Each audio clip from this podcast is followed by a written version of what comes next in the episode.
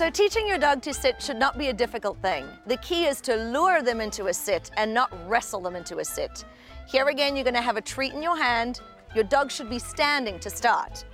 You're gonna hold the treat at their nose, and as you lure the treat up and back, you're gonna ask them, sit. Yes, and they get their treat. Very good. The more difficult part about teaching the sit is having your dog wait until released.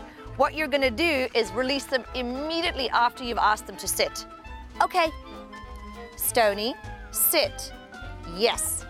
Okay. Stony, sit. Yes. So you're going to increase the amount of time between asking your dog to sit and releasing them as good preparation for stay. Okay. For the one minute trainer, I'm Kate Jackson. Good boy.